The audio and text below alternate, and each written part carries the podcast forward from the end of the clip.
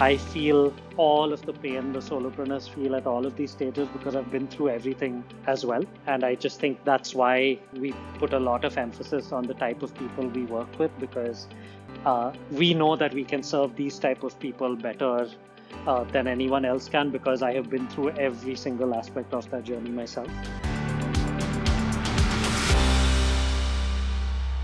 This is episode 9 of Strictly Motivation with business coach and founder of Jigsaw Thinking, Rashid Navlaki. Welcome to a new episode of Strictly Motivation. My name is Romit Jethwani and I'm your host for this show. Each week, I will be interviewing modern day entrepreneurs with multiple figure online businesses. We'll be diving deep to reveal the secrets behind their mindset and marketing so that you can adopt the systems and strategies responsible for their success. In this episode of Strictly Motivation, I'm excited to have Rashid Navlaki. He's a business coach and founder of Jigsaw Thinking. His team and him have helped hundreds of entrepreneurs and solopreneurs achieve more impact and income in their respective businesses by applying optimized strategies, including design thinking, niche clarity, personalized marketing systems, and a goal oriented plan of action. In this conversation, we reveal his unique journey from how he went from graduating one of the top business schools in the UK, working with one of the world's largest management consultancy firms, to leveraging his international knowledge and experience into a mission to democratize entrepreneurship. I guarantee you this conversation will leave you feeling smarter. So, without further ado, let's dive in. Thank you, Rashid, for being a guest on Strictly Motivation. How are you doing? I am doing well. Thank you. Very excited to spend the evening speaking with you. Awesome. The pleasure is all mine. So, let's get started with the first question that I ask most of my guests, and that is what are three lesser known facts about you, Rashid? Well, the first one comes to me very quickly. Uh, I am a fan and lover of all things Disney. Uh, I don't always have the opportunity to share that with everyone, but I enjoy uh, an old school Disney film. Mm-hmm. Uh, a second one is I am a poker enthusiast and I bring a lot of my learnings from poker to business and from the business world to poker as well. Um, and a third fact would be that uh, I think I don't have enough fingers to count the number of times I have broken bones in my body through school and university. Wow, that's uh, that's quite fascinating. In fact, in fact, I uh, definitely align with you with the first two. I'm a Disney okay. fan as well, and uh, you know I definitely love playing poker for sure. Not so nice. much now, but uh, hey, that's unfortunate with the broken bones thing. Sorry, I can't relate. no problem. I'm glad you can't. I'm glad you can't, and hopefully those days are behind me. It's been a couple of years. I've been okay. Hopefully that continues. Absolutely. Rashid, why don't we, uh, you know, dive more into your journey into how did jigsaw thinking manifest into your life? What was the inception point in your life that you know you felt like okay this is what i want to do yeah i think it's uh, it's a question that forces me to go back a fair bit because jigsaw thinking was a culmination and combination of a whole bunch of different experiences that i had and was fortunate enough to have. Um, so at when i was in school the thing that uh, i considered my strength was that i was able to help people uh, so I used to work with the the the juniors as we used to call them in school who weren't great at speaking. I used to help them and train them on how they can get up on the stage and do debates and uh, you know perform in plays and things like that and i used to really enjoy that. Um, at university i went to university of bath i went to business school. I learned you know at that point in time i thought i was learning everything there is to learn about business and there can't be anything possibly else that I need to learn. So I learned that and obviously made some friends for life as well. Um, when I graduated Bath, I had decided, as we all do, that I'm going to conquer and change the world. And then instead, uh, Accenture Consulting waved a very, very nice looking check in front of me. Uh, and I said, that sounds like a really good idea. So I went into strategic consulting for a couple of years in London. Uh, and then I got promoted in London and realized that the promotion made me actually realize that I didn't want to continue doing what I was doing because I didn't want at that point in time a fancier suit. So I quit and came back to India um, without having a plan. Got into the world of design thinking and launched a social enterprise called I for India, um, which basically took source challenges from NGOs and I taught kids how they could solve problems for NGOs. So the NGOs had a problem solved, the kids learned something, I got some pocket money basically. Um, and jigsaw thinking essentially finally emerged out of all of that with a combination of all of this stuff from my passion in school of helping other people be more than what they were, uh, from university learning the theory of business, uh, Accenture learning skills of consulting, with my social enterprise learning design thinking. Jigsaw thinking is basically a combination of everything I've learned, everything I consider myself fairly good at, uh, and we put it together in terms of, and it manifested as jigsaw thinking, where we help entrepreneurs uh, along their journeys. And because for me, it felt like my journey was a bit of like a puzzle with varied pieces that sort of fit together. That's one of the reasons uh, Jigsaw Thinking was the name we landed on. I like that. I like the fact that uh, the reason you call it jigsaw thinking was has it comes from you know your personal story and how everything just happened to fall in place because uh, going you know working with Accenture consulting that that definitely is uh, you know it's it's it's a stressful situation to be in in that particular role and then when you take a promotion you know that um, it's only going to get you know go south from there and it's going to take up all of your time. And that tends to put a lot of um, that tends to you know bring to surface what you really want from life when you're in a high pressure situation like that. And you seem to create your path take the road less traveled and uh, here we are with jigsaw thinking. And i think that's really that's really awesome because everyone has a unique story that uh, inspires what they're doing at this particular point in time. And this is you know quite unique uh, you know uh, a path that uh, you've been on which is uh, exciting to know for me. So when we look at jigsaw thinking at this point um, i want to just dive into one concept that you mentioned earlier that's design thinking. Now this is a concept that you know i would say uh, most individuals are new to. So just for the benefit of the audience could you like throw some light on what does design thinking really mean yeah, I'm very happy to do that. Uh, in fact, one of the things I try and do consistently is simplify seemingly complex topics uh, because sometimes just to make it feel or sound like they're valuable, people make it very complicated when they share it so that, you know, it feels like only a few people know this. But design thinking at its heart is the way I define it is it's a creative, practical, human centric approach to problem solving. That's basically what it does. So um, basically, whenever you're looking at problem solving, there are two elements, right? There's a problem and a solution. And in cases where either one of them is uncertain or both of them are uncertain, so you don't quite know what the problem is, or you know the problem, but you don't quite know what the solution is, design thinking is a great approach to follow. Um, and basically, it takes uh, the journey or the problem solver through a five step journey. Uh, the first step is empathize. So as a problem solver, you would connect with the people involved in the problem that you're solving. The second phase is define, which is actually defining the problem because there's no point coming up with solutions if you're targeting the wrong problem. The third phase is ideate, which is coming up with the actual creative practical solutions. The fourth phase is prototype, which is turning your ideas into actually uh, tangible uh, solutions where you can actually test them. And the fifth phase, therefore, is test, where you actually test your solutions.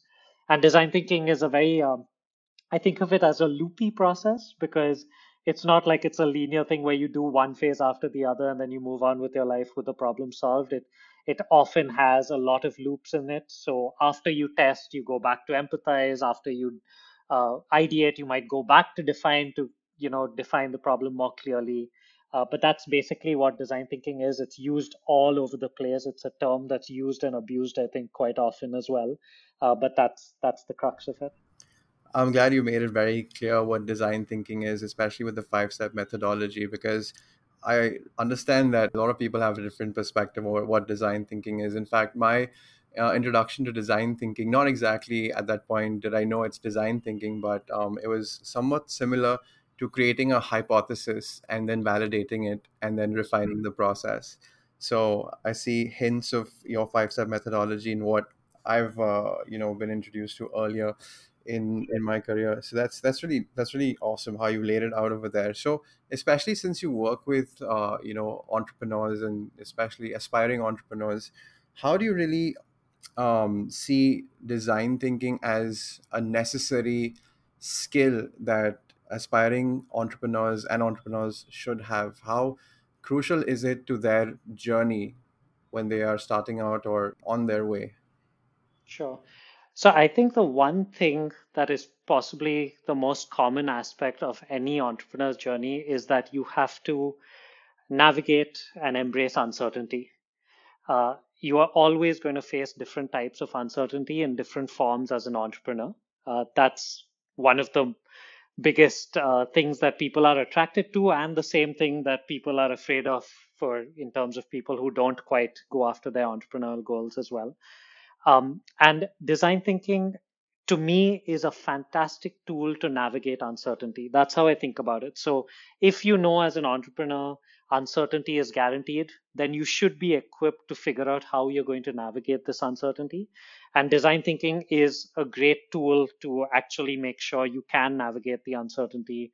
That's 100% going to, uh, you know, you are going to come across it at some point in your entrepreneurial journey. Uh, in fact, it tends to be a pretty continuous uh, loop of uncertainty because you might be certain about one thing, solve it, and then you go into another place of uncertainty all over again. So, to me, the importance of design thinking comes because whenever there's uncertainty, design thinking is a good tool uh, to use, uh, and that's why I think it's it's essential for entrepreneurs. I don't think it's a nice to have, a good to have. You have to be armed with a little bit of design thinking as a way of thinking for you because then you'll approach that uncertainty which with far more um, enthusiasm as opposed to running away from it no definitely and you know essentially as entrepreneurs we are problem solvers so it only makes sense to have a essential tool to help us navigate through the uncertainties in our journey and help us really solve the problems and know to identify the problems that we can solve with that enthusiasm and with that clarity. So I'm glad you confirmed that, Rashid. So now I'm assuming that design thinking is an integral part of jigsaw thinking. Yes, I think that would be fair to say. In fact, when we uh, started out, I think in our first year, we were literally just applying design thinking in different forms. Uh, but I think as we've gone through the journey and worked with so many different entrepreneurs in different fields facing different problems, we've realized that design thinking can be an underlying methodology and philosophy, but it can't be the only approach that you use to solve uh, problems. Um, so there's definitely, I, you know, I would think of it as the the underlying ethos definitely has design thinking in it. There's a bit of design thinking in everything that we do. Um, but we don't really just say, hey, design thinking is here to solve all your problems all of the time, uh, because uh, we found out the hard way in our first year that that's just simply not true. No, absolutely. And I'm actually very curious to learn about, you know, when you started jigsaw thinking, and especially coming from a background where you've been a consultant with, you know, Accenture, there's a lot of uh, you know deeper levels of learning in the consulting industry that you you know had access to through theory and practical. And i want to understand like taking all the knowledge that you had from business school and from your work experience what was your uh, you know what was your strategy when you came to india and you said okay you know what? I'm going to start jigsaw thinking how did you really get started? The reason I'm asking this is because you know there are so many entrepreneurs who struggle with just getting started. Now, with someone like you who comes with that experience and knowledge that only if like I would say like not many actually have that level of knowledge because most of the entrepreneurs starting out they don't work in Accenture they don't they're not from a consulting background right they they identify a niche and they take it from there and they learn whatever skills and strategies required but specifically with you rashid i just i'm really curious to learn about how did like what was your strategy when you got started with jigsaw thinking so i i definitely made tons of mistakes right out the block um, and you know it's sometimes cathartic to share them as well um, so i will uh, i think i went too extreme in terms of trying to take my learnings from business school and from consulting into entrepreneurship. So when I started, it was, you know, the strength that I got from business school and from consulting was being able to think in a very structured, organized way. Uh, and I, I definitely think that's a strength that I lean on at different points in time and which helps Jigsaw Thinking and its clients today. But when I started out, I I sort of just leaned on that. And that was a mistake because what I ended up doing in the beginning, like the first three, four months, was I spent three, four months designing this amazing business plan right using my business school knowledge and uh, then you know taking some of the stuff that i've learned from consulting putting that into this awesome business plan that I thought would change the world. Um, and you know, when I reflected on it, I realized that in four months I hadn't done anything. I hadn't created any impact, worked with anyone, got any clients, earned any money because I went so extreme on everything has to be perfect. I have to plan everything down to the T, which is what I'd learned uh, in the consulting world as well. So I think I went too extreme on that when I realized that that is what I was doing, then I could, you know, also bring in a bit of my personality uh, overall and from school where you sort of do things a bit off the cuff and you wing it a little bit every now and then, you know, study last minute and bring in those types of ways of thinking and doing stuff as well. And so when I finally, I think four months later, when I had this realization, I started to marry the two things, which is I said structure is great but the entire game for me changed from having the ultimate business plan to getting my first client. And I just boiled it down to that is all I care about now. So whether it is through structure, hustle, creativity, empathy, whatever it is to get my first client, that's what I'm going to do because a snowball only grows bigger and bigger once it's pushed down the mountain, but I had to push it down the mountain in the first place. Right. So um, basically I just changed everything and I said, okay, all I'm going to do is scout out for this first client. And that was a very, you know, hustle mode on essentially to get that first client. Um, and then once I got that first client, the first couple of clients, then I could start to marry the two things, you know, my creative side and hustle side with my structured and organized side.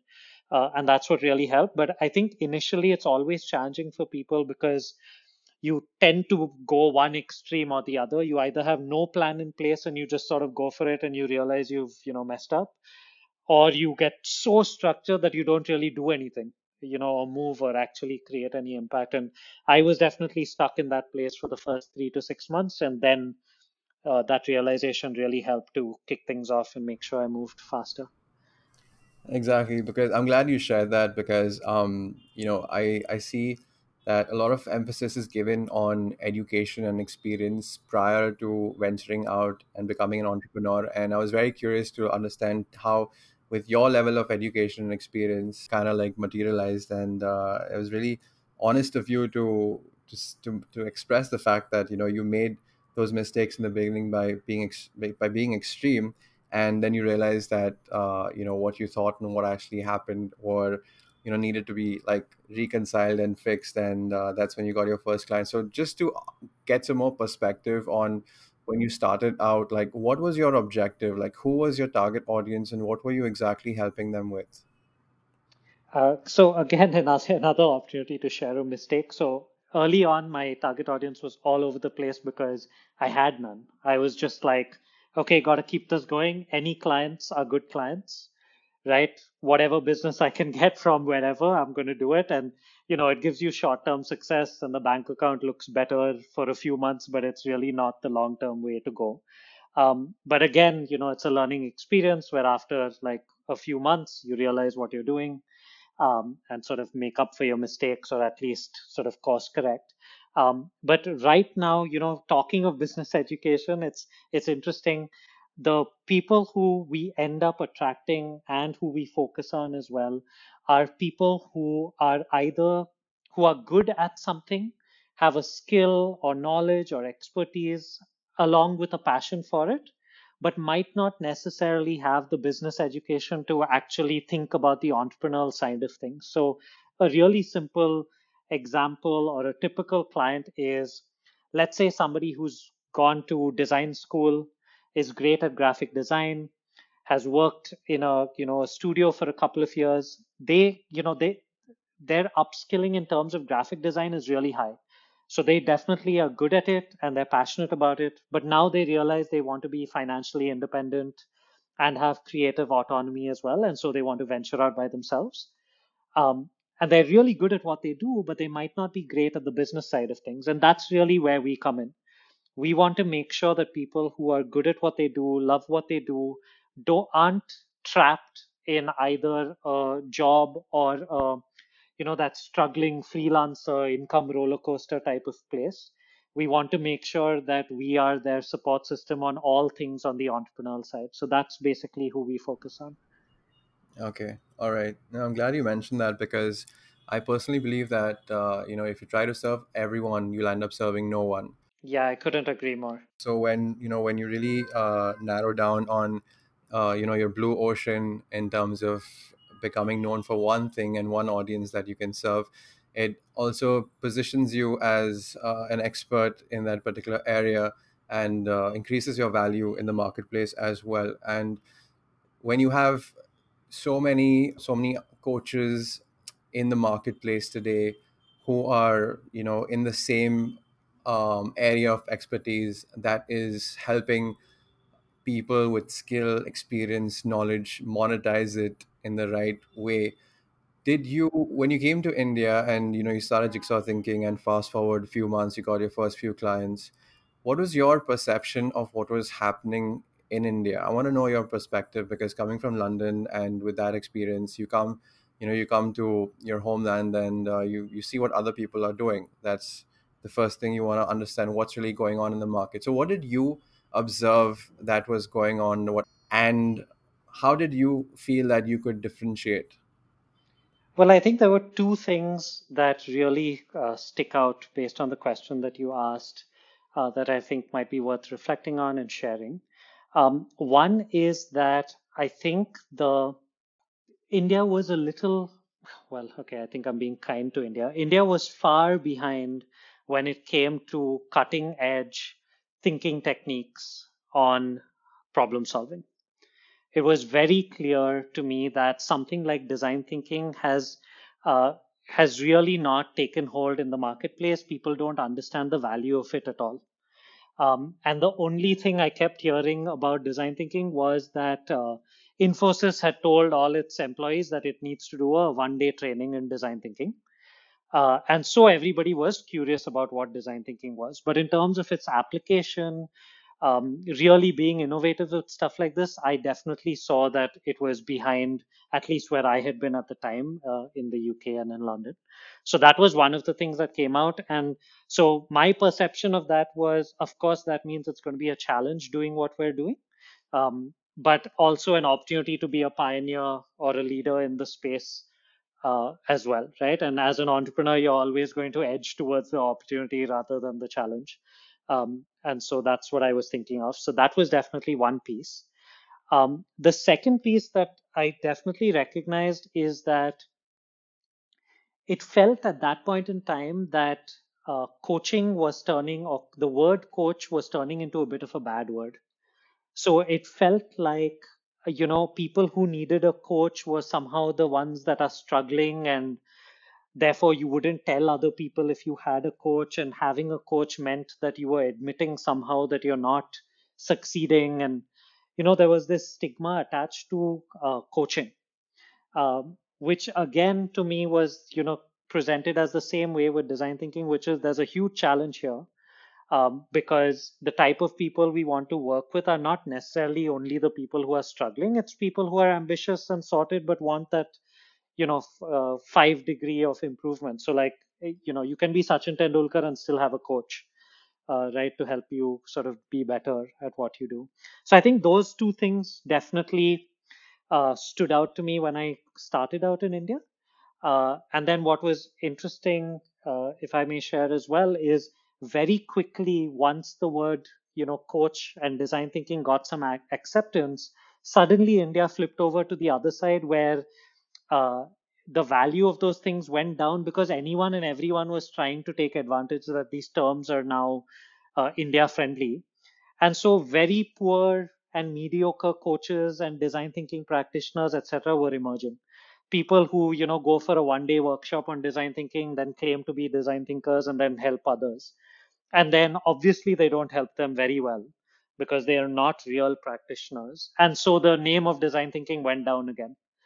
Uh, right. So I felt like this cycle with design thinking and coaching was definitely the, uh, there in India. And it was, to me, the interesting fact was how quickly it flipped from one extreme to another.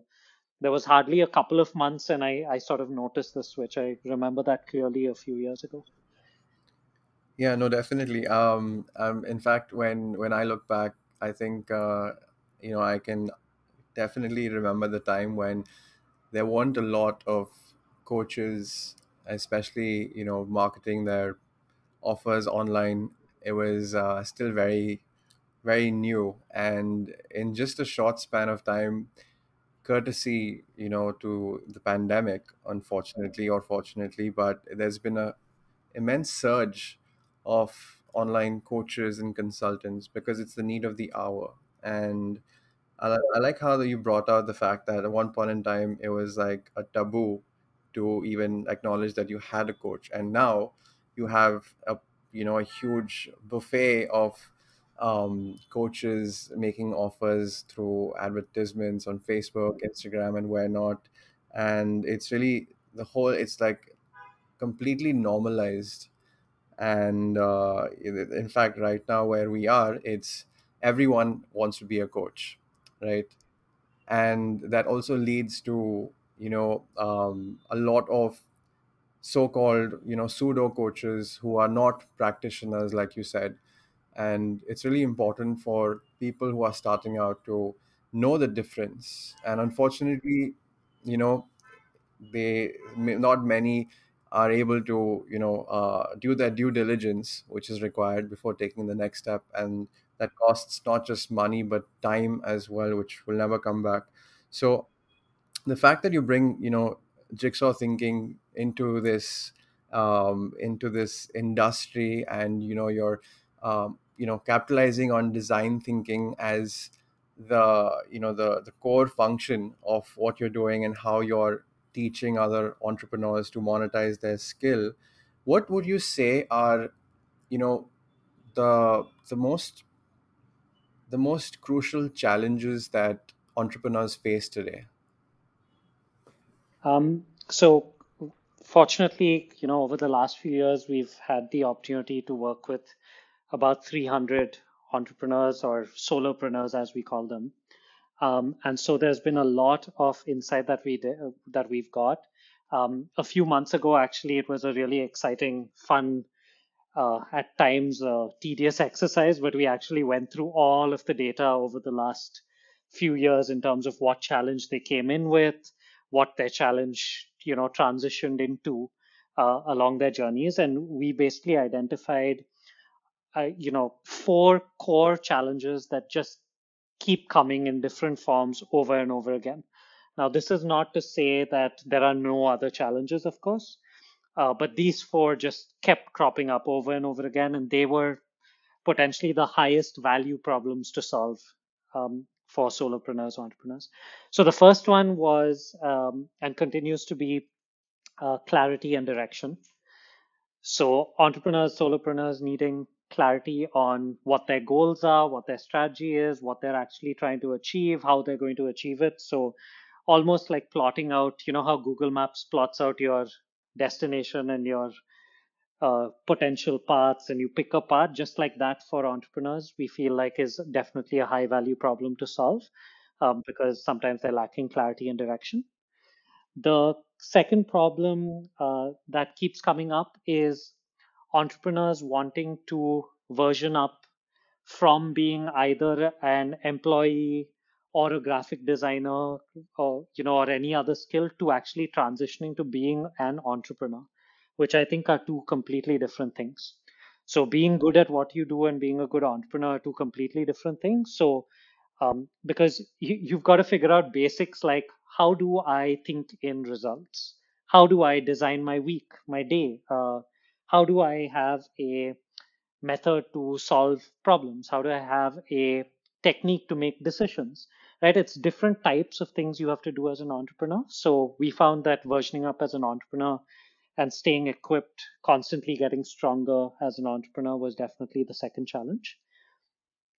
The third and fourth challenges are more, I would say, business system focused. There were two systems that kept coming back. The first system was a business development system. So, how do I build a system to consistently get clients as opposed to you know every client and every lead and every prospect being a completely different entity and me having to figure it out from scratch every time you know in terms of what my journey is going to be for them what my targeting is what my positioning is my pricing is etc so making sure that a business development system with strong foundations is set up. Um, and finally there is the system of delivering a world class client experience.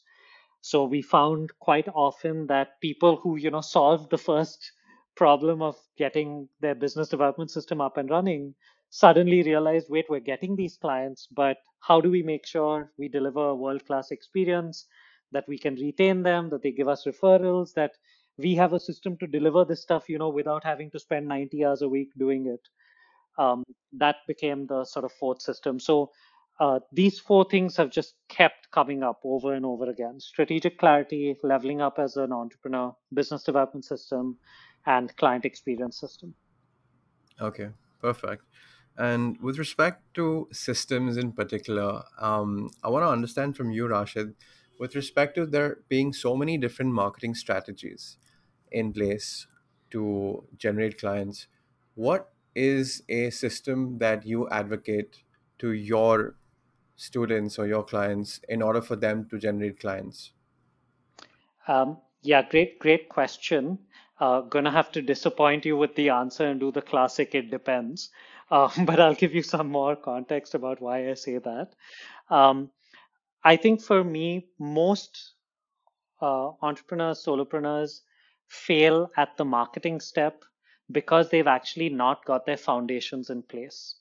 Uh, the job of marketing is to make sure that it generates interest, inquiries, leads, sometimes does some pre-selling in terms of, you know, laying out the uh, the vibe of the organization or the coach or whoever else it might be as well. But the foundations, the work has to be done by the entrepreneur before building a marketing system. And those foundations are, like we talked about a little bit earlier, the first is making sure your target audience is nailed on. You are very clear on who you work with and just as clear on who you don't work with. Uh, the second is being very clear about your positioning and what your story is, making sure that you've also got that nailed down because you don't want to constantly keep changing that with every channel that you go to. Um, and uh, then the next piece is making sure that you are st- pricing yourself strategically and it sort of links in with your target audience and your positioning. So I would say, um, you know, if uh, if I if I may take a step back from the marketing itself or the channel or the, the system itself, I think these foundations are absolutely critical because when you have these foundations really nailed on and really clear and you've done the hard work on them, then building out a marketing strategy or a system that fits in with these two, three things, uh, the audience positioning and pricing, becomes a far more straightforward job. It, it's by no means easy, but at least you are heading in the right direction with your marketing system, whether that is building out a funnel or driving people to your website or uh, selling directly through like a channel like an Instagram. I feel like those three pieces actually inform which system is best for you. Um, and without those three pieces, it's impossible to just guess because somebody else is using one system and getting success that you will as well. No, 100%. Um, because I agree with you with respect to the fundamental pillars of clarity, understanding what it takes to be an entrepreneur, and having the right system to, you know, strategically offer through your marketing and then deliver on your promise. So I love how you laid it out so strategically. Um, and in fact, when it comes to marketing, my question that I'd like really like your two cents on is if someone has clarity on their their audience they know exactly what they want to offer and they've developed that mindset of being an entrepreneur. Now, you mentioned the word funnel, you mentioned website, and then you mm-hmm. mentioned, you know, content marketing, whether it's through Instagram. I want to ask you this. Do you feel that, okay, it's a two part question. First part, do you feel that it's important to stick to one channel or should one be omnipresent? Second question is, how important is personal branding? Sure. Um, I, I think two very valid questions. I think the my first, the, you know, my answer to the first question on, uh, you know, multi-channel or single channel is that for a lot of the audience that we work with, right, uh, which are solopreneurs starting out, uh, making sure that they have a sustainable income. At that stage, I'm a strong believer in uh, what at least we think of as a one plus one strategy, which is that you look to dominate one channel where it fits in with your strength and it's linked to your audience and your positioning and your pricing. And you are allowed to spend, you know, 20% of your marketing time or focus on a second channel that you're not too sure about, but you want to explore. And that's it. Um, we we know that there's a temptation to be on Instagram and LinkedIn and Twitter and Clubhouse and Snapchat and uh, you know Quora and everything at the same time. But for the people that we work with who typically start out as one person armies, um, we strongly recommend them not trying to do that because you have to have, a, I think, a more established uh, team and command over your basics to actually go out omni-channel. I don't think it's a wrong strategy once you're mature, a mature business but definitely at the early stage, you know, we try and limit our the entrepreneurs we work with uh, to a one plus one way of thinking. Um, and I think your second question was personal branding, uh, or is it important, or how important is it? I think it's a no-brainer that it's important. I, I don't think there's any question, uh, it, because the fact is that uh, however much you do on the business front, people tend to buy from people they don't tend to buy from uh, companies. Uh, you have to be an you know an Apple or a McDonald's and you know those type of companies where people will buy from the company because of the brand name. Uh, but increasingly, whether even if your business brand is strong or not, people relate to the person behind the business. Um, and so, you know, there has to be some amount of focus where you put yourself out there and start to build a personal brand as well. I also think for uh, for any entrepreneurs who aren't hundred percent certain that they've you know found their calling in life and this is what they want to do forever, um, it just makes sense as a almost like a risk mitigation strategy to also build your personal brand along with the business because if you ever had to step out of it pivot etc at least you've got your personal brand to stand on um, which can help you with different types of career opportunities um, over the course of your lifetime. So I'm quite clear that personal branding is a no brainer. No, absolutely. I'm glad that you mentioned it because I completely aligned with what you just said. In fact, uh, you are your own brand, and how you express, how you educate, how you, you know, and sometimes uh, I would say not entertain, but you know, edutain um, is what people resonate with, and that really attracts the attention of your target audience to what you have to offer through how you uh, provide that value in the first place and um, definitely and you mentioned that it's important to have one channel and once that matures then you venture out into the other instead of trying to be everywhere which kind of lends one especially if you're a solopreneur it, it will burn you out eventually at some point. That will affect everything else that you've built. So since we've covered the idea of marketing and uh, you know the importance of uh, having a system, I want to know from you, Rashid, like, are you pro paid advertising or do you believe in the organic way? Uh, so I always think about this like a car. Uh, you know, you can put as much NOS as you want into a car, but if the engine isn't strong, there's absolutely no point. Uh, to me, ads are the NOS and the engine is the organic way. Uh, so if people are, uh, you know, depending on whatever stage you're in as an entrepreneur, it's sort of irrelevant. It's about what stage you are in terms of your overall digital presence, marketing uh, systems overall. If your engine is strong and it uh, you know keeps the car moving along at a healthy speed, then there is absolutely no harm putting some NOS on that and saying let's go quicker. I don't think there's any harm in that. Uh, it can only do good if you are smart about your investments, looking at the returns on them, giving it some time to give you return instead of trying to say that you know this should help me skyrocket the business tomorrow. Um, but if you if you know people out there are thinking that paid advertising, if they just crack just paid advertising, it's going to lead to long-term sustainable success, then I I personally don't believe in that at all. Um, I've seen it fail too many times to think the other way. Um, I think it can potentially give you short-term results, but um, you know, I, I'm a long-term thinker, so you know, I, I'm not too bothered with if it helps with short-term boosts or not. Absolutely. I, I love the, you know, the analogy of ads being the NOS and your organic strategy being the engine. That was brilliant. Um, I want to just touch upon uh, the point where you mentioned that organic is definitely uh, an integral part of, you know, even before considering paid advertising, one should kind of, you know, test the waters and see the response and get that validation of their offer. So if somebody like is, you know, probably going through your process and they they're clear with everything, they have an offer, they know what they're, you know, uh, what skill they're monetizing, and they have a system in place. And what would you suggest?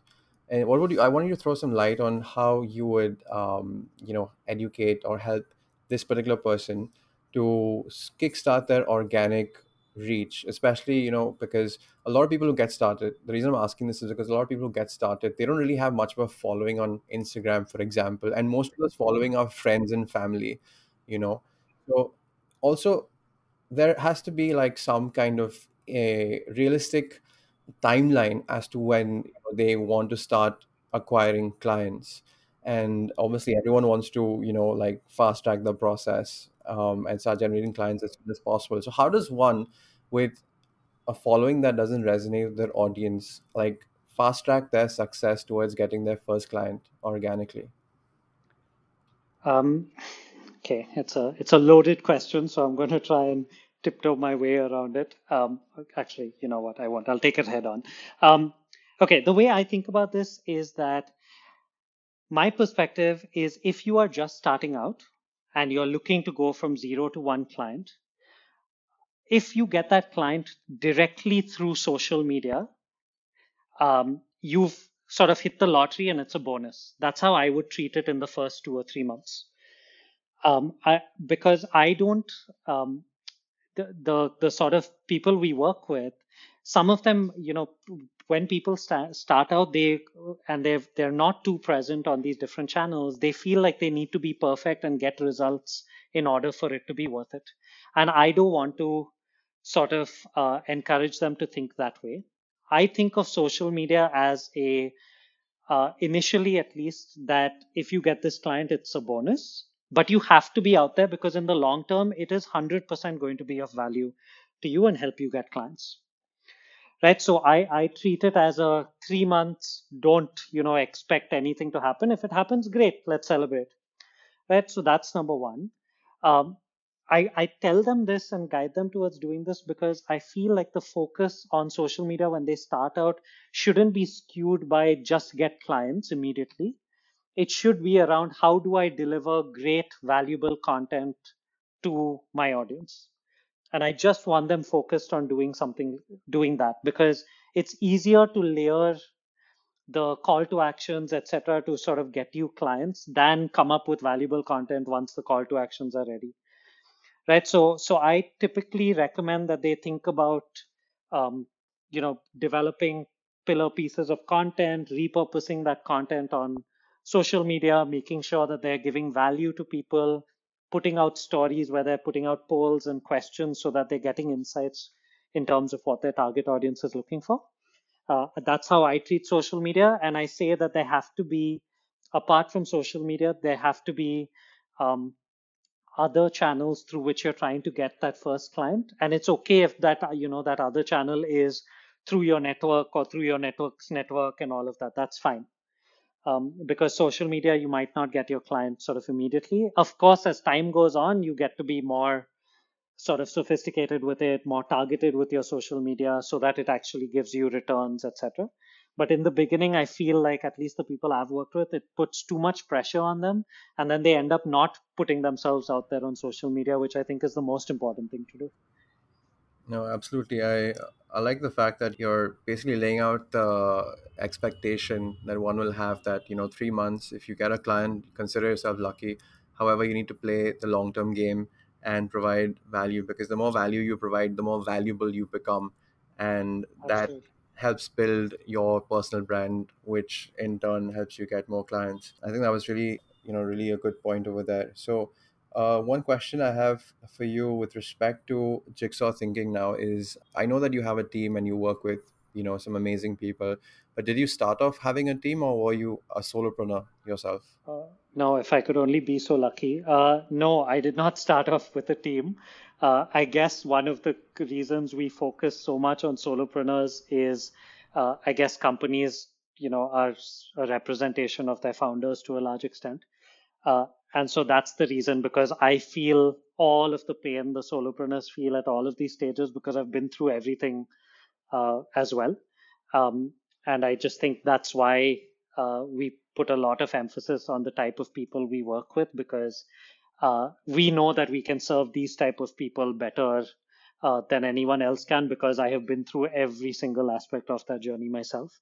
Um, so no, I was not lucky enough to have a team when I started out. It was just me, um, and you know, uh, India it means that family is the strongest unit, which meant that my mom was my most loyal and faithful client over and over again.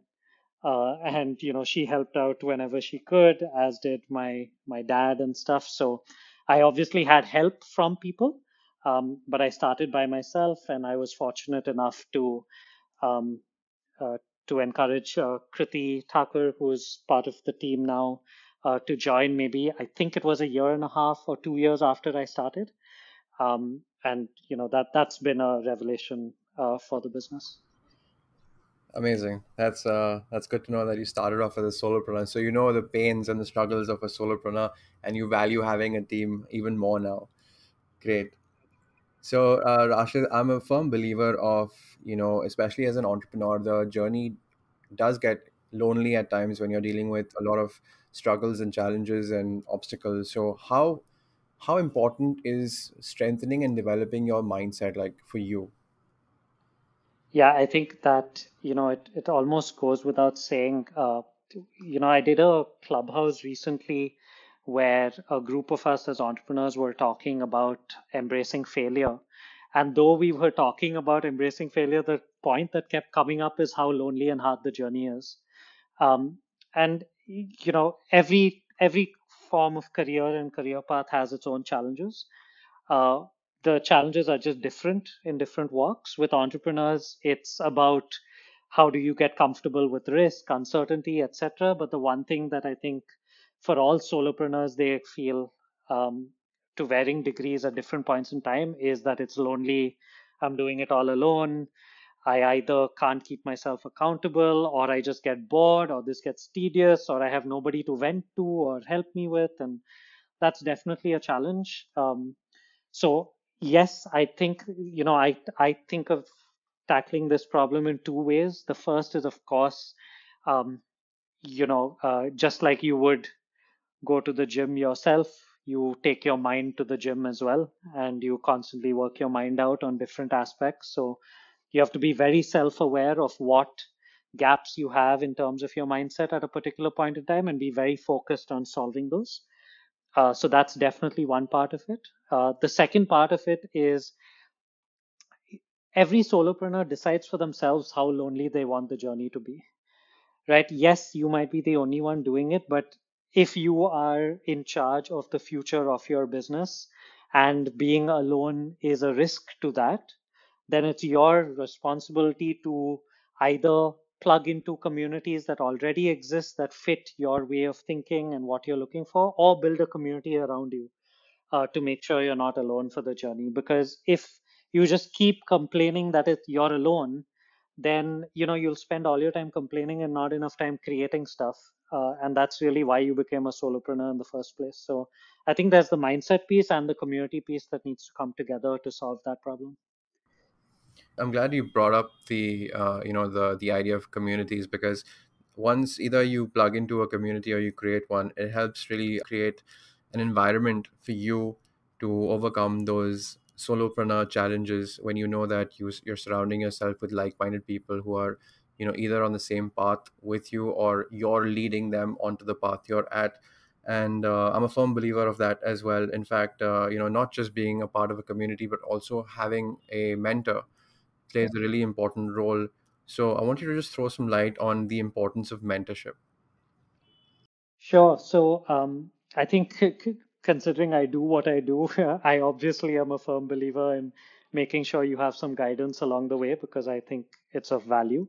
Um, I, you know, I have uh, people always uh, used to tell me, okay, so you're a coach, but you have a coach of your own and a mentor of your own. So why don't I just go to that person? right and i would just say listen i uh, you can absolutely please go for it um, but you know you can't um, you have to practice what you preach and if i am preaching and saying people need guidance they need support they need accountability uh, they need strategic advice input direction uh, then i have to get it as well and uh, you know having a mentor on board has been really uh, useful for us for me the biggest thing i've got from my mentor is thinking big. Um, because every now and then, uh, I don't know, Romit, if you're a football fan, but with the Euros going on, I'm, you know, I'm just thinking about football all the time. Uh, but basically, I think what the main thing I've gained from uh, my relationship with my mentor is every now and then, as an entrepreneur, when you go one nil ahead, you just want to hold on to the lead. You don't want to lose what you work so hard to gain.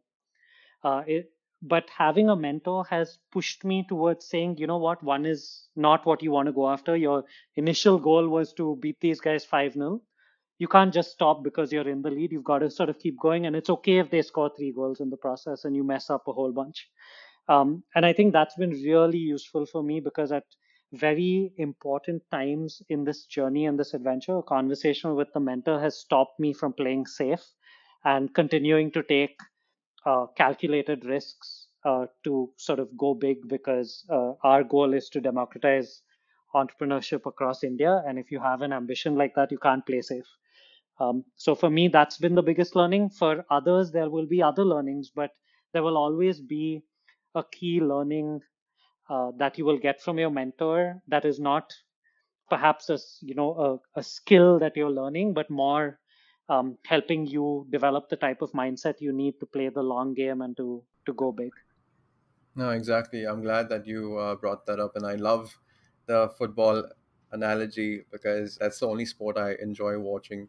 I think the way you portrayed the importance of having a mentor and how a mentor really, as as cliche as it sounds, you know, a mentor unlocks your potential, and that could be in so many different avenues and aspects. But the most important of all is having that openness to think big and then tap into that potential and activate that potential and realize that potential. So that according to me i believe is a mentor you know makes you see what you can't and makes you do what you normally not do on your own so that definitely uh, plays a really important role i want to know correct me if i'm wrong but are you an avid reader uh, I am. I wish I read even more than I do. I had this lean period, I think six months ago, and I realized that I hadn't read for a while and I was devastated. But yes, I'm back to thankfully being an avid reader. Yes. Okay, so specifically for uh, you know uh, books related to personal development, mindset, and business, do you have a top three? Uh, I do. Um, I think uh, Daring Greatly by Brené Brown is a fantastic book. It's on the power of vulnerability. And I think entrepreneurs need to be vulnerable if they're going to go far. And that's a really tough journey. But uh, that book makes it a little bit easier. So I think that would be one. Um, the second book that I lean on quite often is a book called Mindset. Uh, speaking of mindset, it's just called Mindset, and um, I think that was uh, that was a useful read for me as well. It goes into fixed versus growth mindset, uh, gives you stories around that, not just hey, you know, keep thinking about being better. It really adds color to it.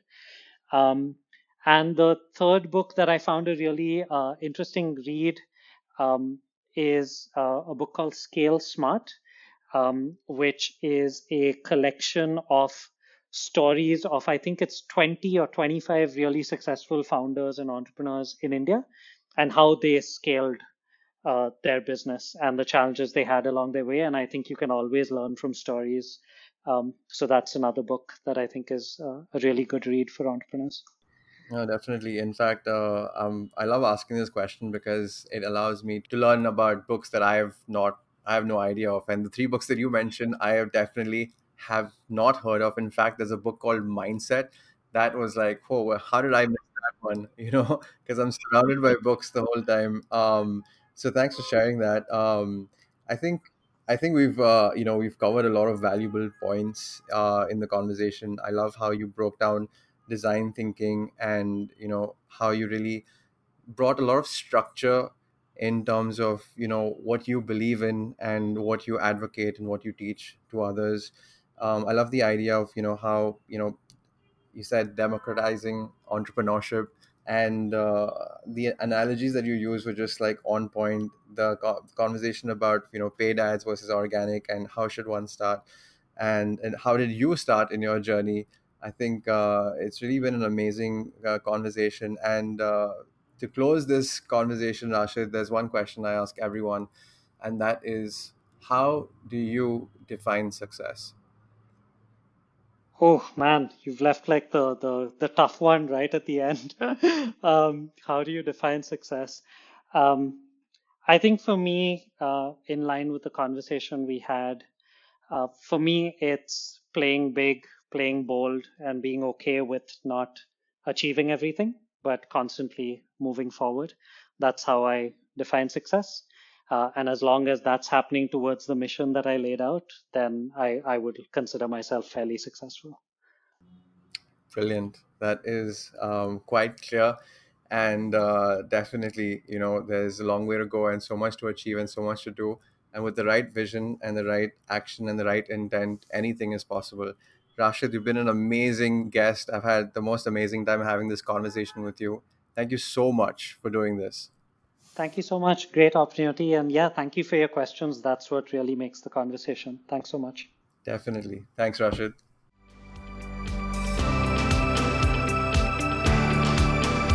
Thank you so much for listening to this episode of Strictly Motivation. I hope you learned something valuable from this conversation.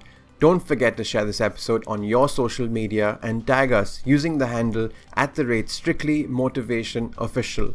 To access all the links and resources related to this episode, head to strictlymotivation.com. Thanks again for listening, and I'll catch you in the next episode. And remember to never stop believing in yourself.